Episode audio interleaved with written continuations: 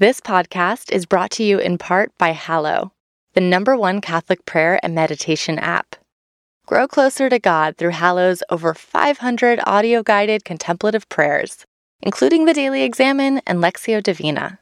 To download, head to hallow.com forward slash Jesuitical.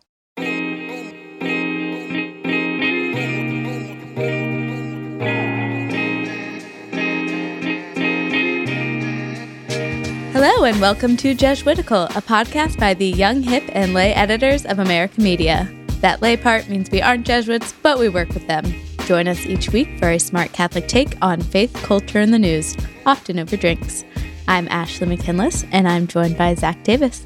The last young host on the show. This is. I, Uh, I knew this was coming. yeah, we are certainly still a hip and lay uh, podcast, but somebody's got a big birthday coming up this week, which I think uh, puts into question our our young youngness. Yeah, I've been wondering whether it's time to adjust the intro. Well, all, all that is to say, happy birthday!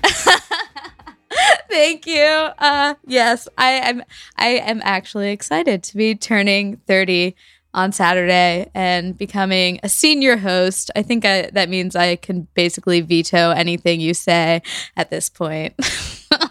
well, you you know what they say about once you know once you're 30, you up up until you're 30, you could still be like this. You're a promising podcast host. You're a promising member of the Catholic media, but I think once you once you're 30, you kind of just are what you are. So, Uh, congrats, because I think you're pretty good. Yeah, I never, yeah. I made, never made one of those thirty under thirty lists, but you know, There's still time. If someone would like to put out a, a, a list to include Ashley um, before would be this Saturday, uh, yeah, it'd be a good birthday present. Um, but you know, as far as presents go on this podcast, we have decided to uh, let you decide what we're drinking this week. Um, and so I will ask you, Ashley, uh, what's on tap? I think it will come as a surprise to no one that my choice is bourbon. Um, but since it's a birthday bourbon, I'm gonna go up for my usual Jack Daniels and have my favorite, which is Bulleit. So, Not only that, but we're having a shot, right? oh yeah, I think this is the first time on the pod we've taken a shot. yeah, Normally we sip yeah. throughout the show. So this should be interesting. Yeah. Well, if there was ever a time for it. Uh, all right, I've got mine poured. Is yours ready, Ready to, go? to go. Okay. Well, Ashley, cheers to you and all that you bring to um, our friendship, our show, um, to the Catholic media. Um, I'm so I'm proud to be in this work with you, and congratulations for making it 30 years on this world. There we go. Cheers. Cheers to you. Woo. All right. okay, ready to talk about some stuff. Yeah. Oh my goodness. uh, who are we talking to this week, Zach?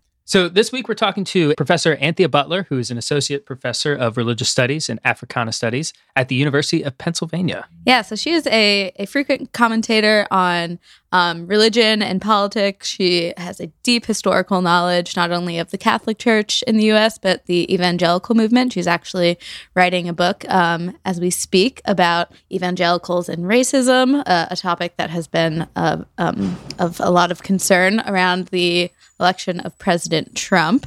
Yeah, and while we don't necessarily we sort of talk around the election quite a bit, but we should say that she's also national co-chair of Catholics for Biden. Yeah, no, we didn't get into that, and I have so many more questions for her. So we'll have to have her back on. But uh, it was a it was an enlightening uh, and and hard hitting conversation, I would say. Yeah, uh, uh, like you said, we could have talked I think for 3 hours. Um so we were trying to hit as many topics as possible, but I think uh yeah, buckle in listeners uh, because it's going to be a wild ride. But first, Signs of the Times, the part of our show where we sift through the Catholic news of the week, so you don't have to. What's our first story, Zach? So, our first story is about what a lot of people are talking about this week, which is the Supreme Court. Uh, as we record, uh, Justice Ruth Bader Ginsburg lies in repose at the Supreme Court, and come Friday, she will become the first woman to lie in state at the U.S. Capitol. And across the country, Americans have been grieving the loss of a feminist hero and a cultural icon.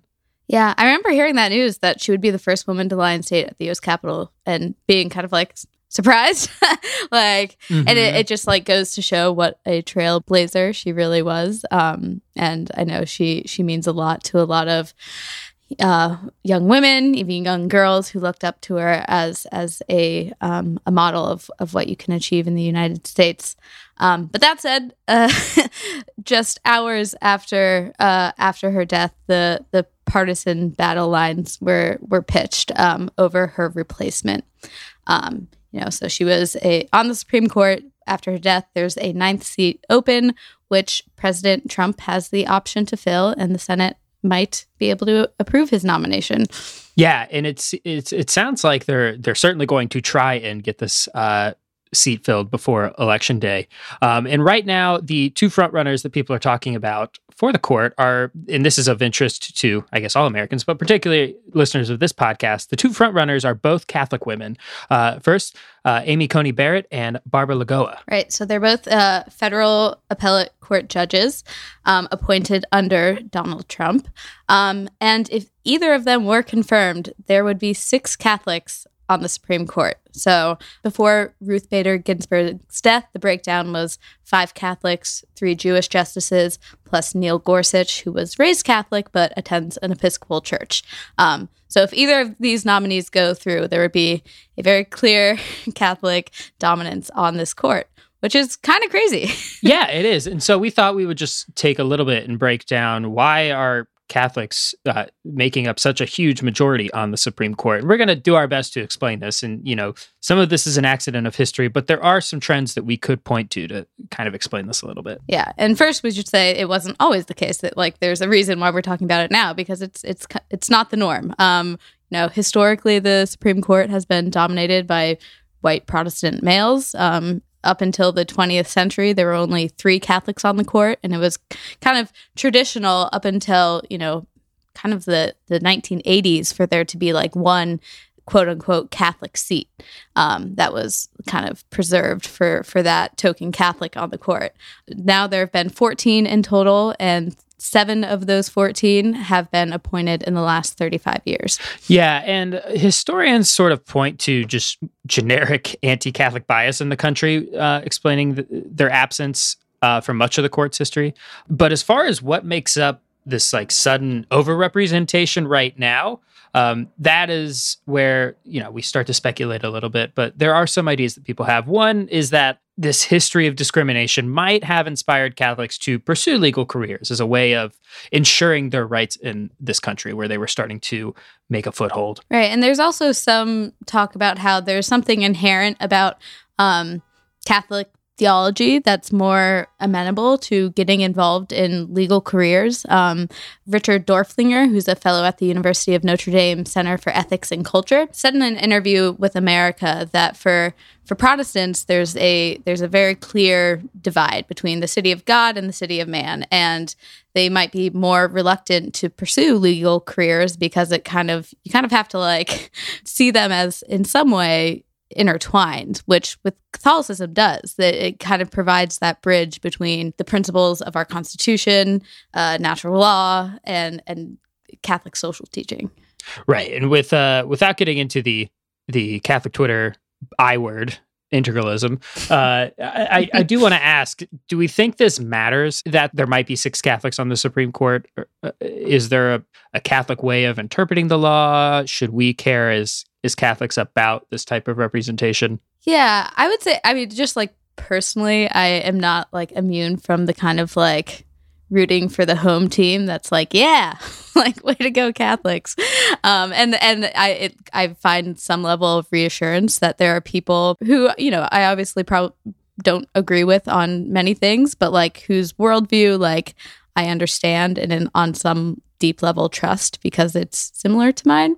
That said, I don't want Catholics to like impose Catholicism on the Constitution. I want them to be very good legal minds and able to do the job of interpreting the Constitution and laws, not, you know, superimposing their own values on on the cases that come before them.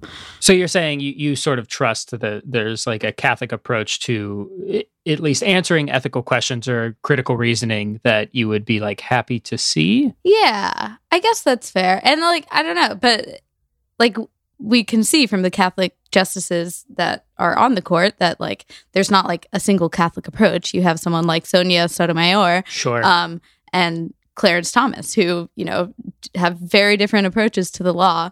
What I'm looking for in a justice first is not whether they're Catholic or not.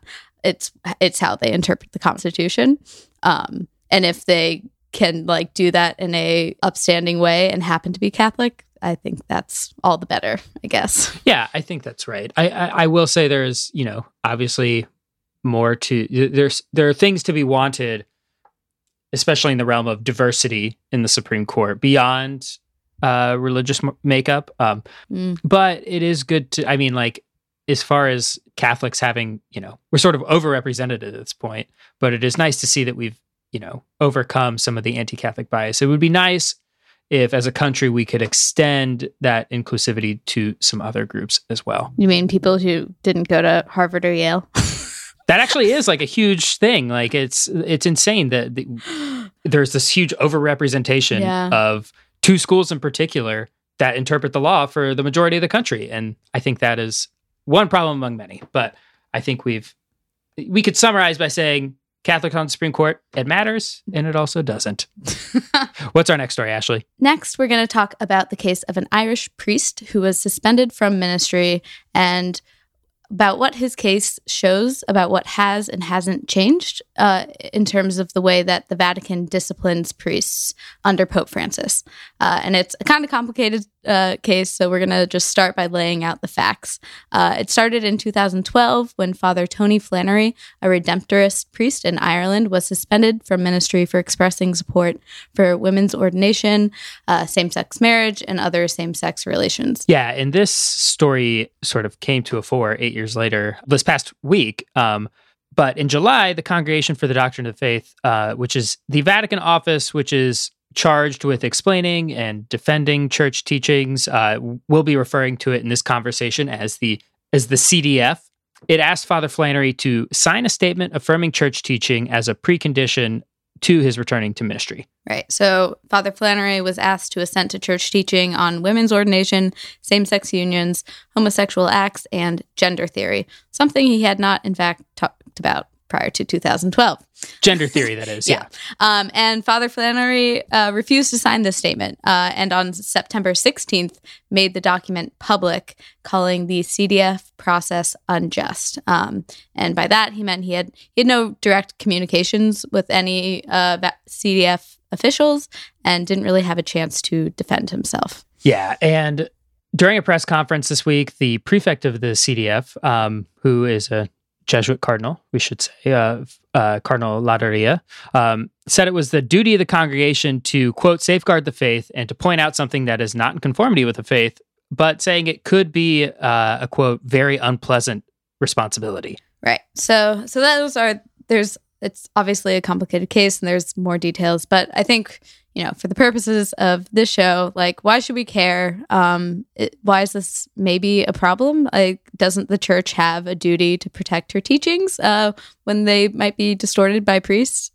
there are a few things going on here, but the fir- the thing that sort of rankled me as a young Catholic the most was seeing the Vatican engage in tactics that seem like they came out of the mafia playbook, which is like uh, you you get a letter in the mail that's like sign this document. Uh, we don't know what's going to happen to this document afterwards, by the way. Um, that says you agree to these things and also just don't don't ever talk about these things and then maybe we'll let you back into public ministry Don't you think that the mafia got it from the CDF? I think one of them was around first. no it's true and the cdf we should say the the cdf is the sort of successor to the vatican office that was literally called the inquisition until 1908 um, and and so i think you're right uh, but Yeah. there has been like this change of heart under Pope Francis about the way business gets done in the Vatican. Uh, I think it's fair to say, and that's actually what prompted the Redemptorists in Ireland to submit this case to the Vatican, saying like, okay, there's a different way of proceeding. Maybe we can, you know, ask for them to relook at Father Flannery's case and get him back into public ministry because he is a very well known uh, writer and commentator on religious topics in Ireland. Right. And I think what they might have seen as a change in atmosphere is kind of like the space for for dialogue and speaking boldly, speaking one's mind that Pope Francis has encouraged in the entire church, but especially um, in the synods we've seen over the last few years. Like he tells people, like it's okay to criticize me, say it out loud, and and we can talk about it. Um, he would much prefer that to gossip, which he has called like the work of the devil. Um, so I mean, we just had the last synod, the last synod talking explicitly about ordaining women to the diaconate. Yeah. So I think what Father Flannery maybe would like to see is is is genuine conversation with with officials at the CDF, which he, he did not have. So CDF officials would go to his superior, um, and then the superior would communicate with Father Flannery, and there was never any actual conversation. And so that's true. But Father Flannery has also said that he he it didn't sound like he left that much room for him changing his mind. I don't know if that matters. Um, what do you think? Like, even if he wasn't going to change, what would the dialogue be worth it? Yeah, I think so. And I think, you know, Father Flannery has said like he he hasn't really disagreed with the outcome. He thinks the authorities have the authority. You know, yeah, I, I, guess that's the word I'm looking for to, you know, do something like this. But it's the process that he's found very, very jarring and unjust. Um, at the end of the day, Father Flannery is a priest and he's got to follow his own conscience, right? Like, and and, and so by trying to sort of blackmail him and or, or extort him into signing this like this document, and, and, you know they're not forcing him. They're saying like look yeah i was gonna say what what's the coercion really? I mean no i guess there's not coercion going on but it, it does feel like this thing happening in a in a room where no one else has access to. And you know from the vatican's perspective i guess they want to respect privacy. But i think there is a is a realm where we can have disagreement or objections in the church or or, or, or different ideas about church teaching. And i think the vatican could have communicated that. Like Fa- Father Flannery is not alone among Catholics, especially in the Western Hemisphere, in, some of the some of the opinions he has, and so it's in the church's interest to figure out a way to you know have him be a priest in good standing and have and, and be ministering to a people that also think like this that I think is a very difficult line to walk. Yeah, no, there's there's such a strong tension there. Like something I value about the Catholic Church is the communion among uh, the entire globe of Catholics. And once you start like letting like dissenting priests here and there or uh, a national church going its own way, it it, it does worry me. Um, so so I I kind of felt for Cardinal Ladaria when he said it's an unpleasant responsibility because it is unpleasant, but I, I don't know. I guess I'm one of those Catholics that say you have to draw the line somewhere. Um, right. It, it, it's more, I guess, an issue of like, I don't, is there space for priests to, and theologians um, to be able to push and challenge and question? Right. I think we do. And Father Flannery said he's not a theologian, but I think, you know, we need to create space in the church for theologians to be able to ask questions and doubt and interrogate because if Catholicism, you know, one of the things that I value about Catholicism is that it is not a fundamentalist religion, and it, it engages the mind and the intellect and uh, the signs of the times, as well as tradition that's come with it. And I, I just, I think that a lot of people are looking at the CDF disciplining this priest in particular and saying this isn't really, this doesn't feel right. Yeah, which by coincidence, um, on the same day that Father Flannery made this CDF letter public, uh, Pope Francis told a group of parents of LGBT children gathered at the Vatican um, that, quote, God loves your children as they are, and the church loves your children as they are because they are children of God. So I think there's like this tension between, you know, what's the role of a pastor talking to parents about their children, um, and and how do you go about that, and then what's the role of you know the person it, with the unpleasant duty of of enforcing doctrine um, and so yeah i can imagine if you were a more casual observer of church affairs being like looking at these two stories and thinking you know, what is going on here? If you are one of those people thinking, what is going on here? Uh, we, we do want to plug Inside the Vatican this week, which, you know, Colleen and Jerry uh, have a great in depth look at this story in particular. Jerry goes into depth about uh, a friend of his, uh, Father Jacques Dupuis, who's a Jesuit theologian who also went through one of these sort of discipline uh, processes with the CDF and his, his own take on what the process has looked like, what it looks like now, and where he thinks it needs to go. So, if you are interested in this topic, it's worthy of your attention as a young Catholic. Um, please go check out Inside the Vatican this week. But before you jump over to Inside the Vatican, stick around for our conversation with Dr. Anthea Butler.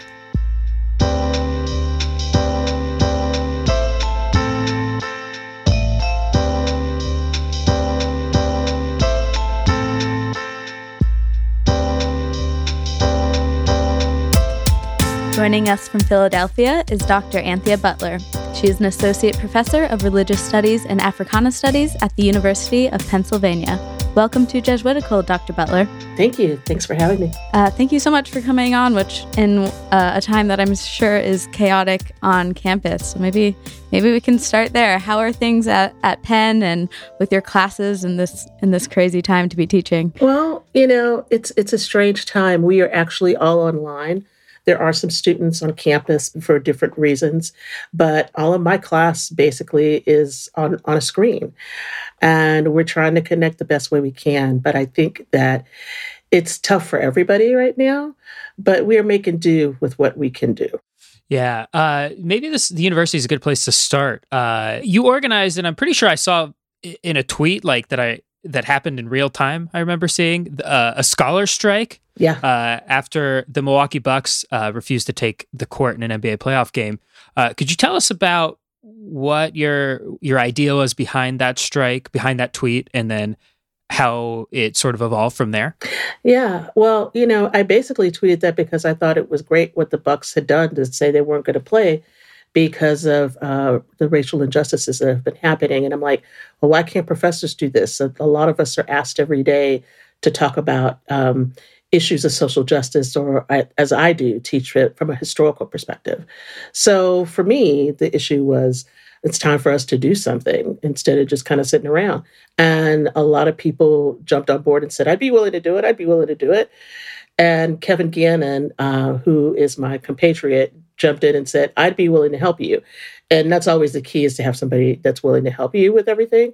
And that's how I got started. I really I wasn't expecting as big of a response as we got, but I'm very gratified that we had a huge response. And and what did it look like on the day of the strike?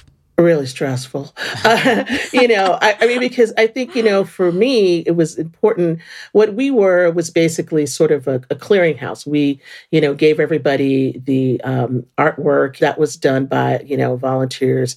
And we uh, asked people to give us videos, you know, about race and racism, different kinds of topics within this whole kind of milieu of everything, right? And so we spent a lot of time getting those things up getting people organized, giving them things. So the day of, it was gratifying to see all the tweets and the social media and all the events that were happening around the country. And I think, you know, especially for me, it was really gratifying to see that it had jumped across the border and gone into Canada. And the Canadians had its two days of a scholar strike that started on the 10th and the 11th. Now, I remember when I was an undergrad, and this wasn't that long ago. So, uh, 2014, 2015, around the time of the Michael Brown shooting, and was involved in some protests there. And uh, I remember that professors at the time, at least where I was, were sort of supportive, but with, you know, a mind of, uh, I guess, this word of caution where they were sort of suspicious of, you know, students skipping out on educational time to protest something or stand mm-hmm. up for Black Lives because they uh, they just felt that being in the classroom was you know a form of a form of protest in itself. I suppose. Um, how do you balance you know the vocation you have as an as an academic? Do you did you have, have any pushback like that? I, you know. Yeah, let me rephrase this for you because I think you need to understand where I'm coming from. What I do is teach the history of African American religion and American religious history. So for me, these two things are not dissimilar, they're not separate they are together. Mm-hmm. And they're together because, you can't teach about what I teach, you know, like this semester I'm doing, you know, religion from civil rights to Black Lives Matter without getting into the meat and the heart of the matter and the problem in this country, which is racism. So to ask me if I think that, you know, am I worried about this or whatever? This is what I do every day. This is not, this is not, you know, something that I pause to do. Do you understand what I'm saying? Mm-hmm. It's not a pause for me. It is a call for me. That is a very different thing.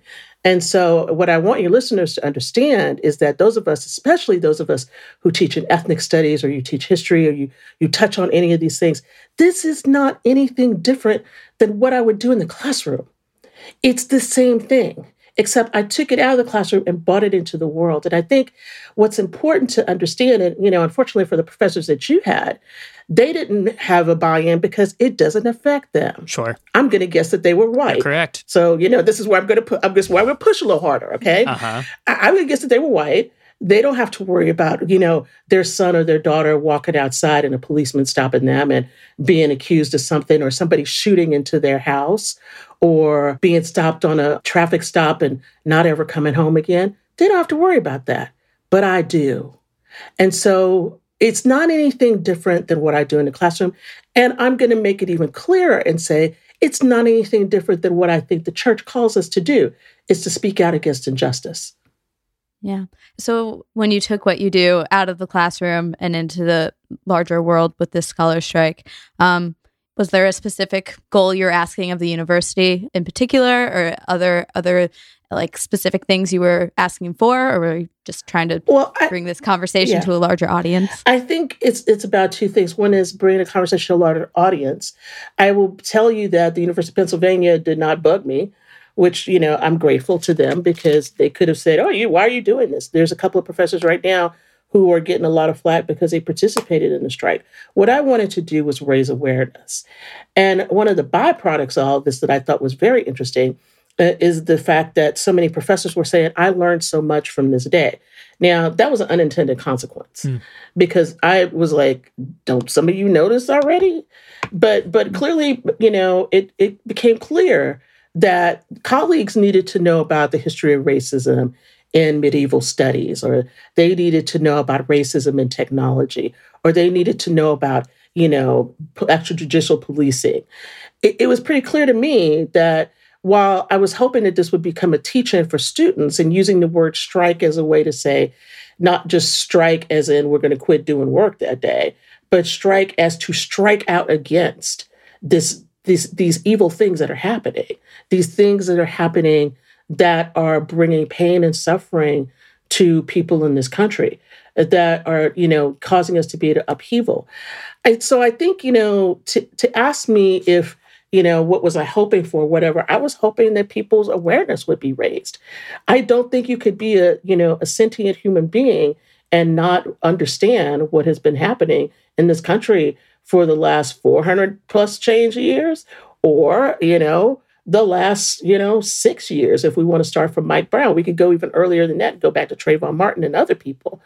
I mean, you have to just see what's in front of you. And if you choose not to see, then that means that you are deliberately sticking your head in the sand. Well, I think uh, you, uh, you go more recently, like the past six months, for a lot of white Americans who maybe were not paying attention to what's been happening for six years, for 400 years. Um, there, it feels like there's been more awareness, or at least there's been more media attention around uh, police violence and racism and protests against racial injustice. D- do you think that's accurate, or where do you see us right now? You know, we're recording this September 22nd. Where do you see us right now in this in this battle?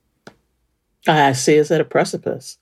I don't see us anywhere else but. I mean, I think that if you ignore what has happened in the last four or five months, you put COVID on top of that, you put uh, an election cycle that is probably one of the most contentious election cycles in history, and you put the economic stress that is already on people and what's going to happen to people, we're hanging by a thread.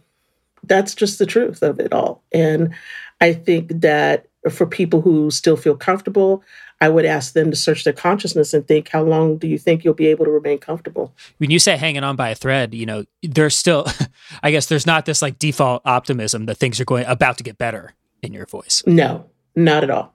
not at all. Yeah. So, I mean, obviously, you know, when you think of people at a precipice, the, the instinct is to take a step back. But I, I don't think that's what you're saying. So, what what does, no. what is what's on the other side of you know that cliff? Like best or worst case scenario? Well, I don't know. I mean, you know, I used to really like a lot of, uh, I'm, I'm going to couch it this way. I used to like a lot of crazy music in the 80s and the 90s. There was a, a song by Afrika Bambaataa, Speak of World Destruction. I think that some of these things are going away. I mean, you can't help but look and see the effects of, of climate change, the effects of the economy, the effects of white supremacy, the effects of, you know, indifference about 200,000 people, which was announced the day we're taping, have died from COVID 19 in this country more than, you know, the Vietnam War and the Korean War, a couple other wars combined. I think that, you know, there is a disintegration of structures, and I don't know where that leads us, but I do know that it's a moment for, you know, thinking people and people of faith to realize where we are and to do more than just pray. You know, speaking of the role of faith, I was rereading a column you wrote. I think it was after um, Philando Castile had been killed. And you said that you were done believing that religion would help Black people get justice in America. Um, I'm wondering if you still feel that way I guess four years later? Uh, actually, yeah, I do, and and I'll tell you why. the The religion that we have right now is not going to help us because you know essentially there's a difference between religion and faith, and religion you know forces you to do certain kinds of things and and, and behave in ways that as long as you follow the rules, everything will be okay with you. But it's pretty clear that following the rules doesn't get you anywhere when we have Catholic priests that have called Black Lives Matter an abomination and all kinds of other things, and then, you know, I I won't even go into the history of the church with African Americans in this country. I mean, why am I talking to you? I'm talking to you because I'm fifth generation Catholic. My mother's from Louisiana. I'm probably Catholic because uh, of slavery. So when I say those kinds of things, I'm saying them in a historical context of I can see what this history is that makes me think that it, religion doesn't do it. Mm-hmm. So, if I'm hearing you right, there are elements in our faith that obviously give us the, the tools and the impetus to to fight racism. Absolutely, it's it's really that the the organized structures and the people doing it right now are just really not living up to that. No, they're not. And and and I will say that very clearly. And and let me put a finer point on it and say that it's not enough just to have faith and say that you want to do better it requires change. I think that what we um, forget about a lot of times, especially, is that it, repentance means that you turn away. You can't simply be sorry about something, you have to do something about it. And doing is the part that everybody seems to fall down on. Yeah. I, have been experiencing this as a Catholic over the past over the summer. Um, I'm a part of a parish that you know after the death of George Floyd created a anti-racism task force. We've had uh, conversations in the parish, you know, where where Black parishioners talked about their experiences of racism in the church. Um, and I've, I found it to be a very powerful thing. But I, I struggle with like what it, what is what's the next step? We as a parish struggle with that.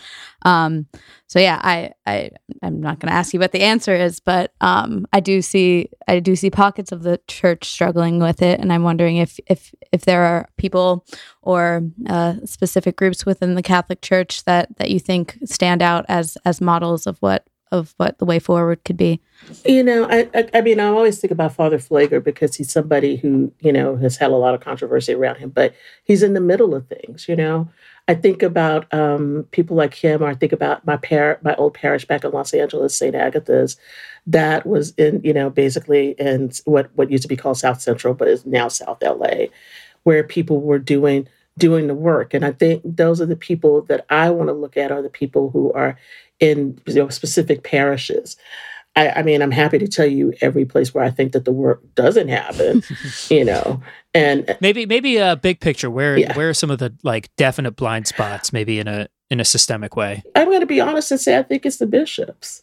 I'm just going to be blunt about it and say that you know I think that we have a problem with the mm-hmm. with the Conference of Catholic Bishops. Obviously, we've got bishops who are different ends of the political spectrum. But I think that overall, that they would like to do something about racism, but as long as it doesn't cost them their relationship to the Republican Party. Mm. And that's a that's a problem because we we clearly have mm. you know a, a document that talks about you know faithful citizenship and voting, and I don't see some of the bishops caring about that document.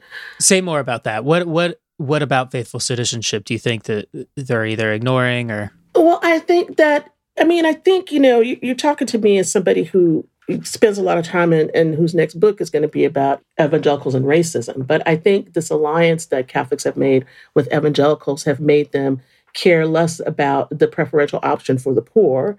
Uh, it has made them look at the world in a different kind of way. And while they should be, you know, on the street every day, some of them anyway, uh, and some of them already have been, you know, protesting against things that have happened with immigration and ICE, that pro life is the only thing that they talk about. But there's more to life than just life in the womb, there's life after the womb. And, uh, you know, I, I want to hear some more about people saying things uh, like it is wrong to give women who are immigrants that have been incarcerated, hysterectomies without their consent. I keep thinking about what what are all these encyclicals about? What are all these, you know, things that have been written, whether that was by John Paul II or Pope Francis or Pope Benedict XVI. I mean, I'm just thinking about the last three, right? Mm-hmm. What what do all these things mean if we sell out the church over political activity to align ourselves with something that is that is not life giving? Mm-hmm you know some that's something we've been talking about on this show is what does it mean for the church to be political in a in a healthy way? Because i think i think a lot of catholics either feel like their their pastor or their bishop is either too political or not political enough. Um, and it sounds like you're not necessarily asking for church leadership to back away from politics but more re-examine it. Is that right? Yes re-examining and re-examining in the light of what church teachings are. I mean I'm not a theologian. I, I make that very clear to everybody. I'm, I'm a historian. But I think the ways and the manner in which there is a stated norm about what you're supposed to do as a you know a faithful Catholic versus what the actuality is as a faithful Catholic in America are you know two different things. And we have a lot of battles between you know people who are middle of the road Catholic, people who are liberal Catholics, and traditionalists. And I see that right now as one of the big, you know, I, I would say fissures in this election cycle. And it, it's not just this election cycle, it's been a fissure probably, I'd say, since the, the 80s and 90s, right? When this alliance came to be. This alliance of of Catholics and evangelicals, yes. Mm-hmm. Yeah, can you talk a little bit about? I'm, I'm fascinated because I know more about the Catholic side and less about the evangelical side. Um, how you how you think that has shaped the church's witness in the last 30 or 40 years? I, oh, I, I can tell you, I, I think it's it's made it more, you know, nationalistic and, and political. Whereas, you know, we would say pray for the nation's leaders. You know, I keep thinking about um, Freedom Forum or something like that right? That that would happen every year and it was sort of modeled after some of the things that evangelicals were doing to pray for the nation and all of that.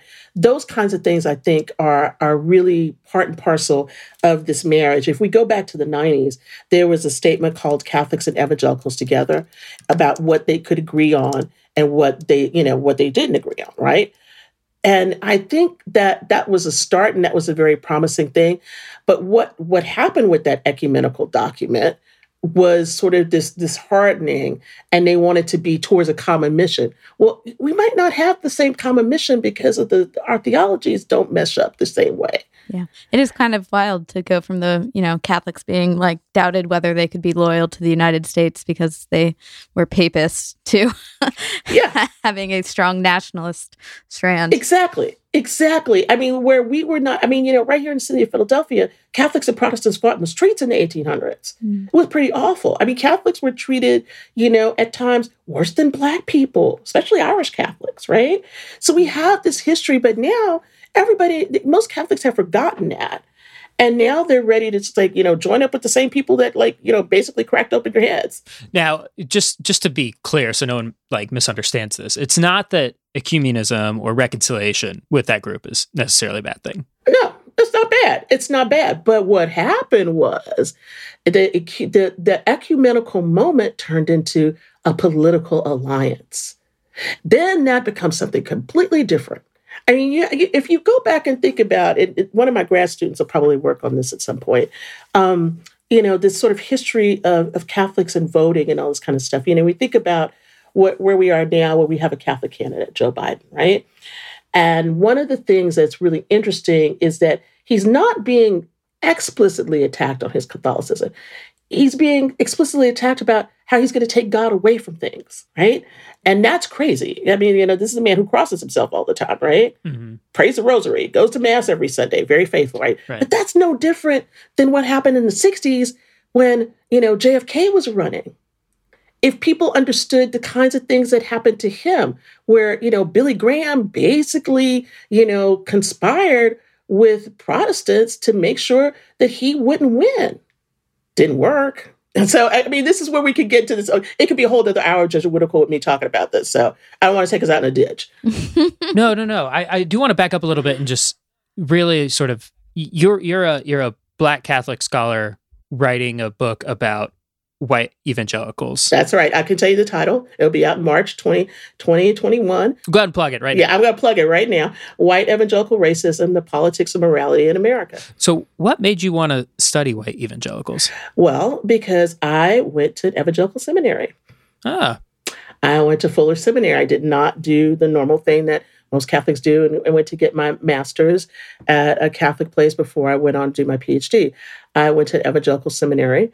Um, it was a very interesting experience. It actually was a time where I was away from the church, and it actually it basically led me back to the church, hmm. if you can believe that. So that that was that's what happened with me at Evangelical Seminary. I came back to the Catholic Church. Oh man, I bet they're not putting that on their brochures. No, probably not. but you know, I've always had a baptismal certificate, so when I see people on Twitter say I'm not really Catholic, I'm sorry. Um, yes, I am. what was your What was your time like at the Evangelical Seminary? Why did you want to study them even more? I guess. Well, I think what made me want to study them even more is because they weren't studying themselves. I think what was interesting to me about it was two things. One was their sort of outlook and viewpoint on the world, and this this um, I don't want to say very high boundaries. It's not that Catholics don't have high boundaries about who they are either, but we tend to be more um, some of us anyway could be more culturally Catholic than we are, you know, theologically Catholic. I'll put it like that. For evangelicals, I think they really want to live this in, in every moment of their lives. And some of the ways in which they voted and how they thought about things were, you know, really interesting to me. And so this kind of fascination with them really led into this book because essentially the kinds of histories that they wrote about themselves or have been writing about themselves have been very laudatory, you know, they you know, especially for American evangelicals. And the, but the strain of racism that has been there. And, you know, granted, we could talk about racism in the Catholic Church too. Yeah. I'm, I'm not leaving the Catholic Church out.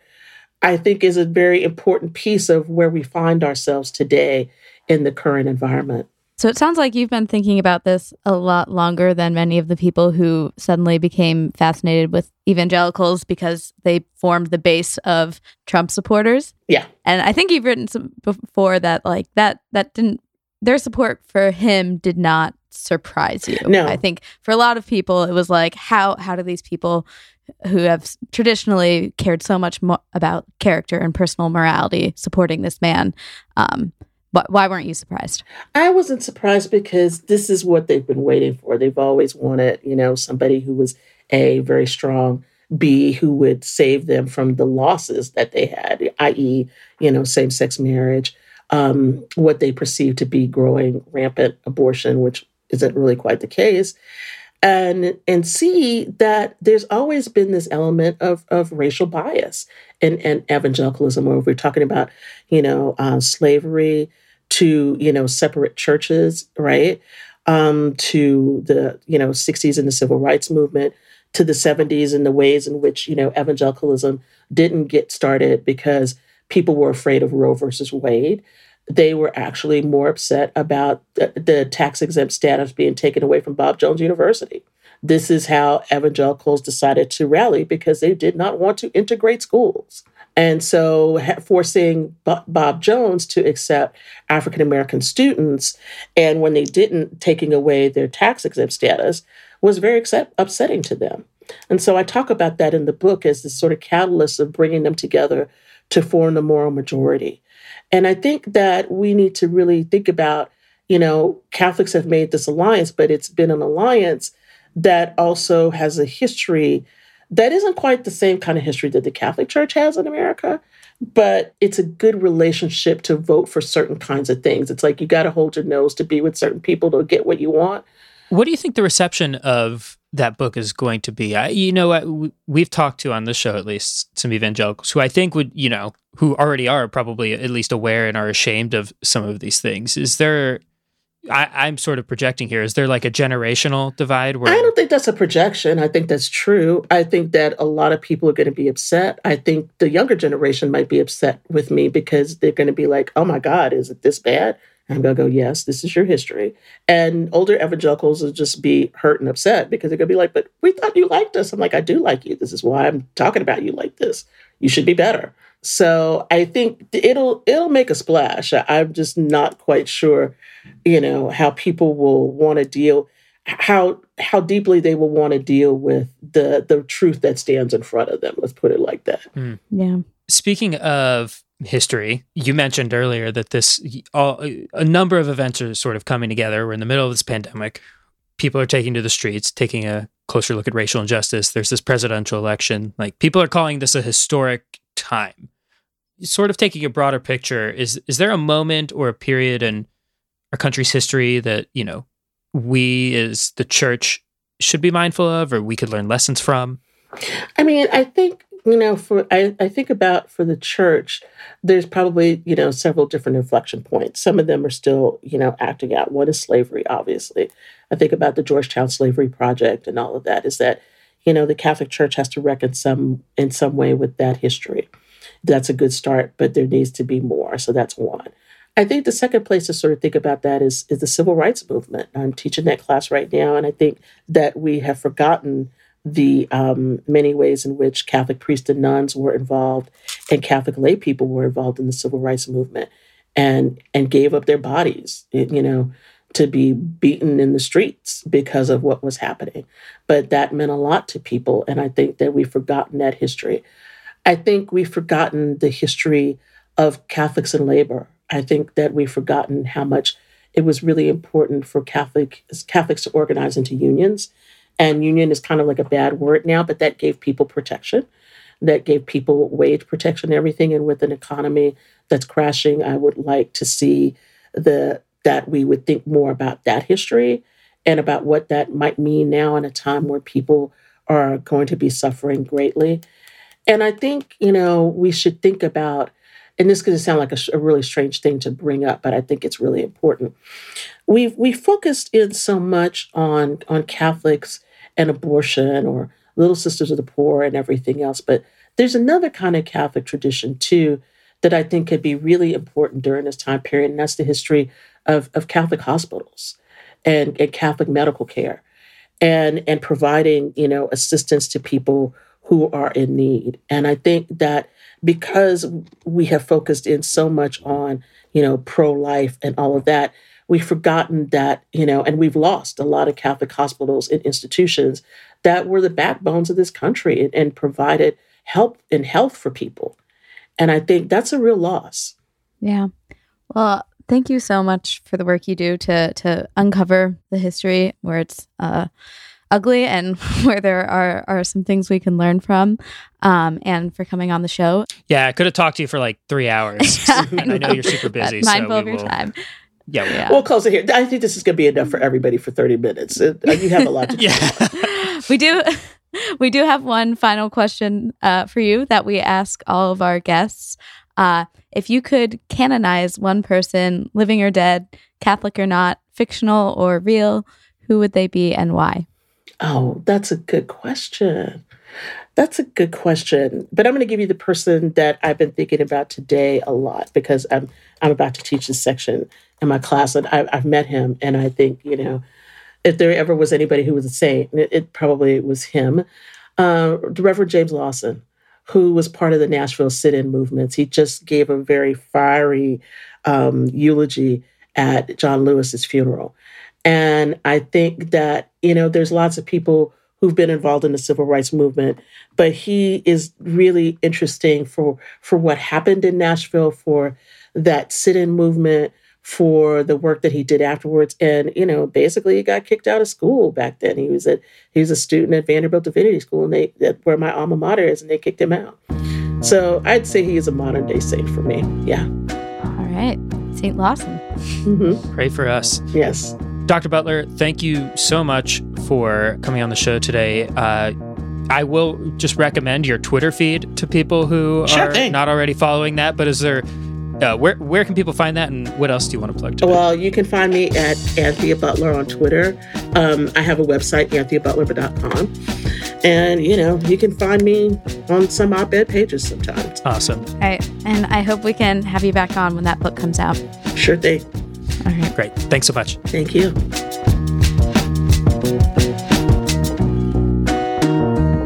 All right. Now it's time for some housekeeping. Uh, what what do we have to talk about, Zach? You know, this there aren't many. Mi- you know, you being thirty is a milestone that we want to mark at this time, but also this is episode one hundred and fifty of Jesuitical. Yeah. Uh, so we just wanted to say, name that, say thank you to the listeners, whether you've been around from episode one, episode five, episode 50, or episode 149. Uh, we're glad you're here.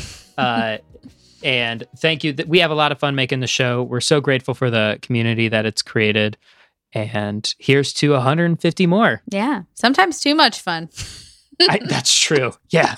Uh, although I think I would say another 30 years, but I, I, I really Uh, think we should probably yeah. hang it up before we're getting. no, we to gotta 50s we gotta 60s. pass the torch when we get to. I think like young adult ends at forty in the Catholic world, right? Yeah, you can really stretch that for a while. But Um, so we're not going anywhere anytime soon. no, But hey, here's to 150. are we taking another shot? No, no, no, no. Oh my goodness, no. Just uh, raising my empty Uh, glass, I yes. suppose. All right, now it's time for Consolations and Desolations, the part of our show where we talk about where we found God in our lives this week and where it was harder to find God. What do you have, Zach? I was really struggling this week. Um, I think I don't know. I've said this before, but it still feels like there's just not a lot happening in life. I I know that there is, um, and I was taking that to prayer and feeling frustrated and like I didn't have anything to pray about or talk about, and I I start to beat up on myself because you know there's still things going on, and it's my own human weakness that that I can't find anything for you know to talk to God about. But I, I came across this article in the Jesuit Post, and I and I put it in our Facebook group that you know sometimes boring prayer is exactly what we need, and it's good prayer. A lot of us who are go getters will have a tendency to view our our time in prayer as something that's productive or where there's dramatic things happening. And that's not necessarily what god wants or god is expecting all of the time. And that hit me like a ton of bricks when i read it today. And I sort of read that, put down my phone, went outside, looked at looked at the trees fall, the leaves falling off of the tree, and was able to reach this point of consolation where you know I was able to say to God, like, "Look, I know it feels like there's not a lot happening. I know you're still at work. Thank you." Um, and that was my that was my moment of consolation this week. Yeah, I like that. As I reach old age, I have gotten into the habit of not being able to sleep between the hours of 4 and 6 a.m. and so they've become my like go to hour of boring prayer. Mm. and but I, I I had not thought about it as as an opportunity for such prayer until until now. Um It's a gr- it's a great article on Yeah. the Jesuit Post. Uh, it's by Billy Critchley Menor, SJ. Go Uh. check it out. I put it in our Facebook group. yeah. I, I hope my prayers are so boring it lets me go back to sleep. hey, God, you know, you know why Jesus uh, slept in the boat with the apostles? Mm, why? Because he was tired. Is that like the- Yeah, I- it's a dad joke. it's yeah, not a theological That's like reason. the Catholic chicken and crossing the road joke. yeah, exactly. Okay. All right, Ashley, what do you have this week?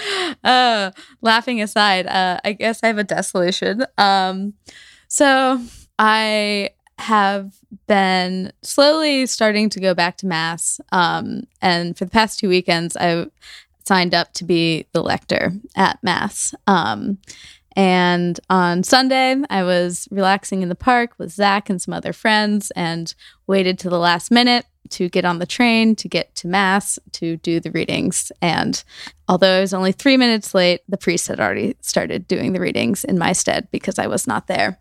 Um, and I just like went into this like very desolating spiral of like, why am I here? Like, sh- I should, I don't know why I'm here. like, I, cause I, in, in my discernment about whether to go back to mass in my own head, it was like, okay, I can justify going back to mass if I'm like doing a service to the community by lecturing when there are people who are, you know, at higher risk and aren't able to do something like that or whatever. So this is like a gift, I a unique gift I can bring to the church. Um, so it's worth the risk of going to mass, despite all of the um, risks that are involved. And then for me to just kind of like blow that off, I was like really beating myself up. And so there I was at Mass and completely unable to listen to the readings being read by someone else, eh, unable to listen to the homily just because I was like listening to that voice in my head um, saying, like, you are not doing this for the right reason. Um, and instead of, you know, just like being present and t- like participating fully in the Mass that I, I do want to be at. And so it was it was just like hard. I it was one of those times where I just like could not get myself out of that dark place. And so I don't know. I guess it was good if I'm like trying to find a silver lining, like it was good to have that. So like now I will be more intentional about why I'm deciding to go to mass in this time um, instead of doing it out of habit or feeling like it's like a way to make up for not praying at other times. So it was kind of like a kick in a butt, maybe that I needed. you know, as someone who's three minutes late for everything in their life, uh, it feels like this is a lot. This is unjust. the amount of thinking you've done it's about just, being the three mass, minutes late. The mass goes so fast when there's no music. I thought I could still get there in time.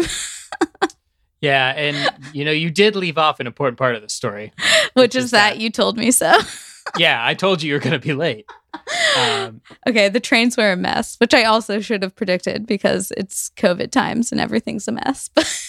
yeah. Anyway, I think you should put, uh, uh, not that we're in, we try to do these consolations and desolations without giving advice afterwards. You yeah. Know, we want to give space for people to feel what they're feeling. Mm-hmm. But also, it's your birthday week. Give yeah. yourself a break. Okay.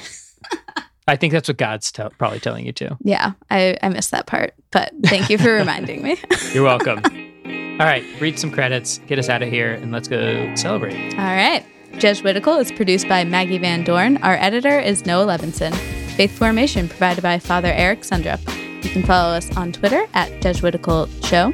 You can find us on Facebook at facebook.com slash groups slash Jesuitical. Please subscribe to us on Apple Podcasts or wherever you get your favorite podcasts and leave us a review. And leave us a review. Seriously, if you're still listening to this and you haven't left us a review, I'm upset because our last review yeah. was like months ago. And hmm. people aren't going to find the show unless you do that. So please yeah. leave us a review. But only if it's a good one. Oh, yeah. yeah. If you're upset with the show, do not. Do not yeah. engage. Jesuitical is a production of American Media in New York City. For American Media, I'm Ashley McKinless with Zach Davis. We'll see you next week.